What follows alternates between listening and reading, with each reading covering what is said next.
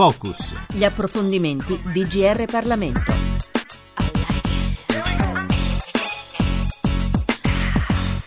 Buongiorno da Matteo Cortese in studio per il Focus di GR Parlamento che oggi si occupa di quello che succederà agli apparati di Camera e Senato dopo l'approvazione definitiva della riforma costituzionale. Tra le novità che arriveranno con la fine del bicameralismo paritario e il nuovo ruolo del Senato con la riduzione a 100 dei senatori è previsto infatti, nell'articolo 40 per la precisione, che le due Camere provvedano a razionalizzare e unificare una serie di servizi fino a fondere in pratica le due burocrazie democrazie che hanno agito finora autonomamente e indipendentemente. Questo a partire dal ruolo unico per il personale che avrà alla fine di questo processo contratti e trattamenti previdenziali omogenei, il tutto in nome dell'efficienza e del risparmio. In attesa dell'approvazione definitiva del disegno di legge Boschi previsto entro fine aprile con l'ultimo passaggio alla Camera, però Montecitorio e Palazzo Madama si stanno già preparando. Marina Sereni, PD, vicepresidente della Camera e anche presidente del Comitato per gli affari del personale di quel ramo del Parlamento. Ma intanto diciamo che di tutta la riforma costituzionale c'è una norma che può essere, anzi deve essere attuata prima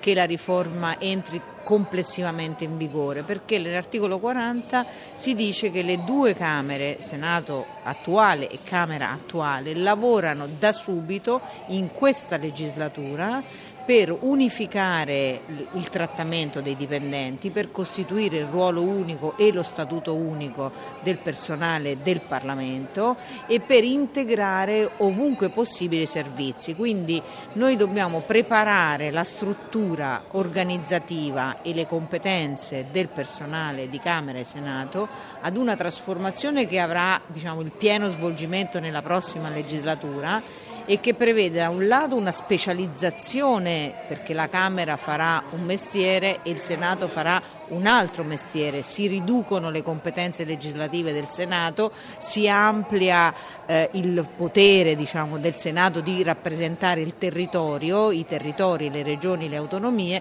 mentre gran parte della responsabilità politica e legislativa cade sulla Camera dei Deputati nella prossima legislatura. Quindi da un lato dovremo specializzare i servizi che fanno differenti lavori e dall'altro dobbiamo unificare quelle funzioni che invece sono serventi. Faccio un banale esempio, per fare le gare di acquisto di servizi o beni si potrà fare con un unico eh, servizio amministrativo, per fare la gestione del personale si potrà fare con un unico eh, servizio amministrativo. Naturalmente questo pretende un processo di armonizzazione dei trattamenti, per questo dobbiamo partire ora. Il percorso è indicato dalla riforma costituzionale, ma già negli ultimi due anni le amministrazioni parlamentari hanno iniziato a risparmiare e a ridurre il rispettivo personale. Antonio De Poli, area popolare e questore del Senato, è nel comitato che a Palazzo Madama sta lavorando parallelamente a quello della Camera. Calcoliamo che in questi ultimi 3, 4, 5 anni Già la diminuzione del personale è diventata importante, lei faccia presente che da noi siamo passati negli ultimi tre anni da 1300 persone oggi a meno di 700 dipendenti, quindi già senza aver assunto, fatto nuovi concorsi eccetera c'è stata un'importante riduzione, adesso con ruolo unico ulteriormente ci sarà chiaramente una riformulazione degli uffici, unificazione degli uffici eccetera, quindi con risparmi anche importanti, ma ancora di più oltre ai risparmi che parliamo tra l'altro a regime di 36 milioni di euro sono per il Senato, Camera e Senato sono 93 milioni di euro. Oltre a questo chiaramente significa però dare una riorganizzazione funzionale, quindi più operativa, più concreta, più attenta a quelle che possono essere le richieste oggi della velocità dei tempi rispetto a quello che sarà il nuovo assetto parlamentare, quindi anche rispetto alla, al nuovo contesto costituzionale, un assetto parlamentare che riguarda personale da una parte, dall'altra parte lo status o ruolo unico dei parlamentari, quindi lo status del parlamentare. Oltre a questo questo l'unificazione chiaramente di molti degli uffici, a partire dalla biblioteca, che questa è già in sinergia tra Camera e Senato, però faremo proprio l'unificazione, andare a finire al polo sanitario, ai contesti dell'informatica, al, al, agli studi e a man mano tutti i vari aspetti dell'amministrazione. Ruolo unico del personale, servizi in comune come quello informatico e anche un unico sito web del Parlamento italiano, ma alla fine le due super burocrazie lasceranno spazio ad un'unica amministrazione? Marina Sereni. Non è esattamente scritta così la riforma, nel senso che dovrebbero rimanere poi naturalmente il condizionale d'obbligo. Eh, per come è scritto oggi dovrebbero rimanere due amministrazioni, ma il ruolo unico eh, dei dipendenti consente una grande fluidità, quindi pur rimanendo due amministrazioni distinte, quindi si presuppone con due segretari generali, poi sulla gestione concreta del personale, una volta stabilito il ruolo unico, i due uffici di presidenza delibereranno in maniera congiunta, mentre oggi noi deliberiamo eh, separatamente magari la stessa delibera, domani quando il ruolo unico sarà istituito su queste materie si fa come si fa in Spagna, come si fa in altri paesi in cui c'è già il ruolo unico e cioè che i due uffici di presidenza lavorano congiuntamente, sono un unico organismo in quel caso. Ma cosa succederà effettivamente quando si passerà alla pratica, visto che il Senato verrà ridimensionato sia come numero di senatori sia come ruolo? Il suo apparato verrà di fatto fagocitato da quello della Camera? De Poli. È chiaro che oh, nell'integrazione ci sarà il, eh, il miglior eh, dirigente, il miglior ufficio, quello che ha chiaramente una performance migliore tra Camera e Senato e quindi su questo il prossimo anno prossimi mesi saranno quelli di messa assieme in parallelo due, di due strutture, mm,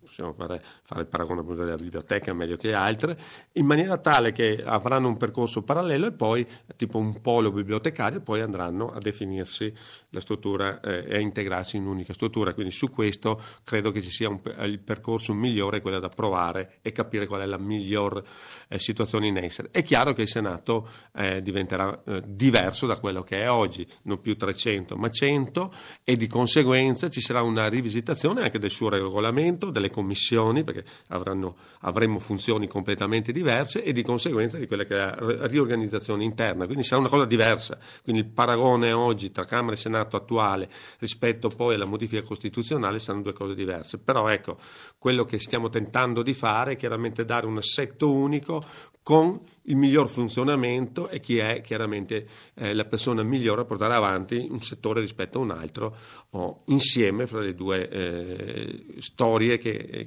di Camera e Senato. Tutto questo attiene a decisioni politiche, ma questa ampia trasformazione riguarda tutti i dipendenti di Camera e Senato, rispettivamente 1252 e 677. Già a partire dall'inizio della legislatura, come detto, le due amministrazioni hanno dato vita a risparmi e tagli. Ora i dipendenti della Camera sono in stato di agitazione, non tanto per il ruolo unico, quanto per le decisioni prese dal Comitato per gli affari del personale, che ha sospeso gli aumenti, escluso la possibilità di monetizzare le ferie, confermato il blocco blocco dell'adeguamento automatico delle retribuzioni e la riduzione delle indennità di funzione. Ma noi, dice Claudio Capone, rappresentante della CGL del personale della Camera, non protestiamo sul merito, ma perché siamo stati messi di fronte al fatto compiuto senza che ci sia stata la prevista contrattazione. Il nostro stato di agitazione ha a che vedere solo ed esclusivamente con le regole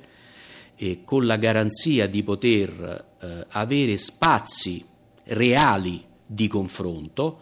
di poter vedere la nostra posizione riconosciuta in un testo d'accordo, cosa che fino ad oggi non è mai avvenuta. Sul ruolo unico, dicono i sindacati, nessuna chiusura a priori, non ci siamo mai messi di traverso se si tratta di far funzionare meglio le istituzioni. Se eh, questo eh, viene fatto in una chiave di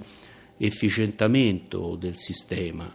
e di razionalizzazione, noi siamo ben felici di dare il nostro contributo. Noi abbiamo presentato una piattaforma di proposte sindacali nel 2013 che era esattamente incentrato su una richiesta di partecipare alla discussione eh, per migliorare il Parlamento, per migliorarne l'efficienza, per contenere i costi, perché riteniamo che un Parlamento efficiente sia interesse prioritario per un sindacato che svolge l'attività all'interno de, de, de, del Parlamento, in particolare della Camera, sia prioritario rispetto anche a rivendicazioni diciamo, salariali di dettaglio. Riteniamo che sia sia un interesse prioritario come sindacati e se mi viene consentito un Parlamento efficiente io lo circo prima ancora come cittadino che come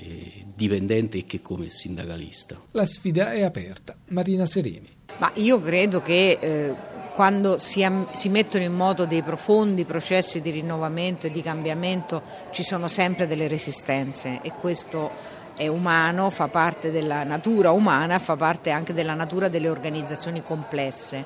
Però di fronte all'approvazione di una riforma costituzionale così ambiziosa come quella che eh, in questi giorni diciamo, Camera e Senato hanno licenziato quasi in lettura definitiva, credo che il personale sia della Camera e del Senato capiranno che è anche una straordinaria opportunità, ci sono delle professionalità importanti che vivono e che lavorano dentro il Senato e dentro la Camera, noi dobbiamo essere pronti a far lavorare insieme degli uffici, a trasferire personale più facilmente di come avvenga oggi da un ramo a un altro, perché è evidente che attualmente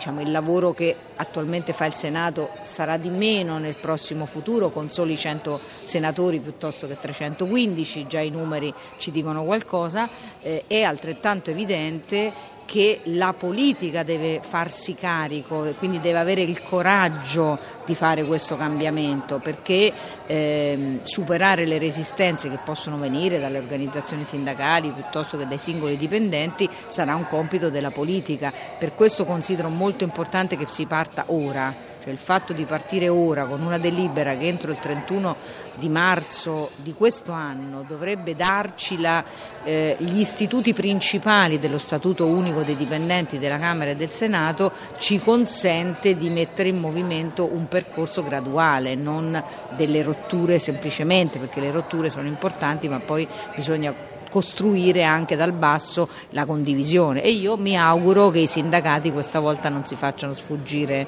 l'opportunità. Il processo comunque è partito, le prossime tappe, come detto, sono il 28 gennaio per le due delibere conformi di indirizzo relative all'istituzione del ruolo unico del personale, alla redazione dello statuto unico e all'armonizzazione degli istituti giuridici ed economici dei dipendenti di Camera e Senato. Poi, entro il 31 marzo, la definitiva approvazione del nuovo regime. Un cambiamento epocale, ma che succederà se poi il referendum confermativo dovesse bocciare la riforma costituzionale? De Poli. Ma tutto questo lavoro per tutta una serie di, di indicazioni di servizi andrà avanti eh, ugualmente, perché credo che l'obiettivo dalla, da quello che è di dare al Parlamento, Camera e Senato nel caso specifico, che anche se dovessero rimanere come tali, eccetera, che ci, fosse, che ci sia un ruolo unico di interscambio, tra l'altro, del, del, personale da una parte e dall'altra, visto oggi la situazione in essere e i costi chiaramente che sono importanti, è necessaria. E lo stesso riguarda Camera e Senato, senatori e deputati, il ruolo unico del parlamentare,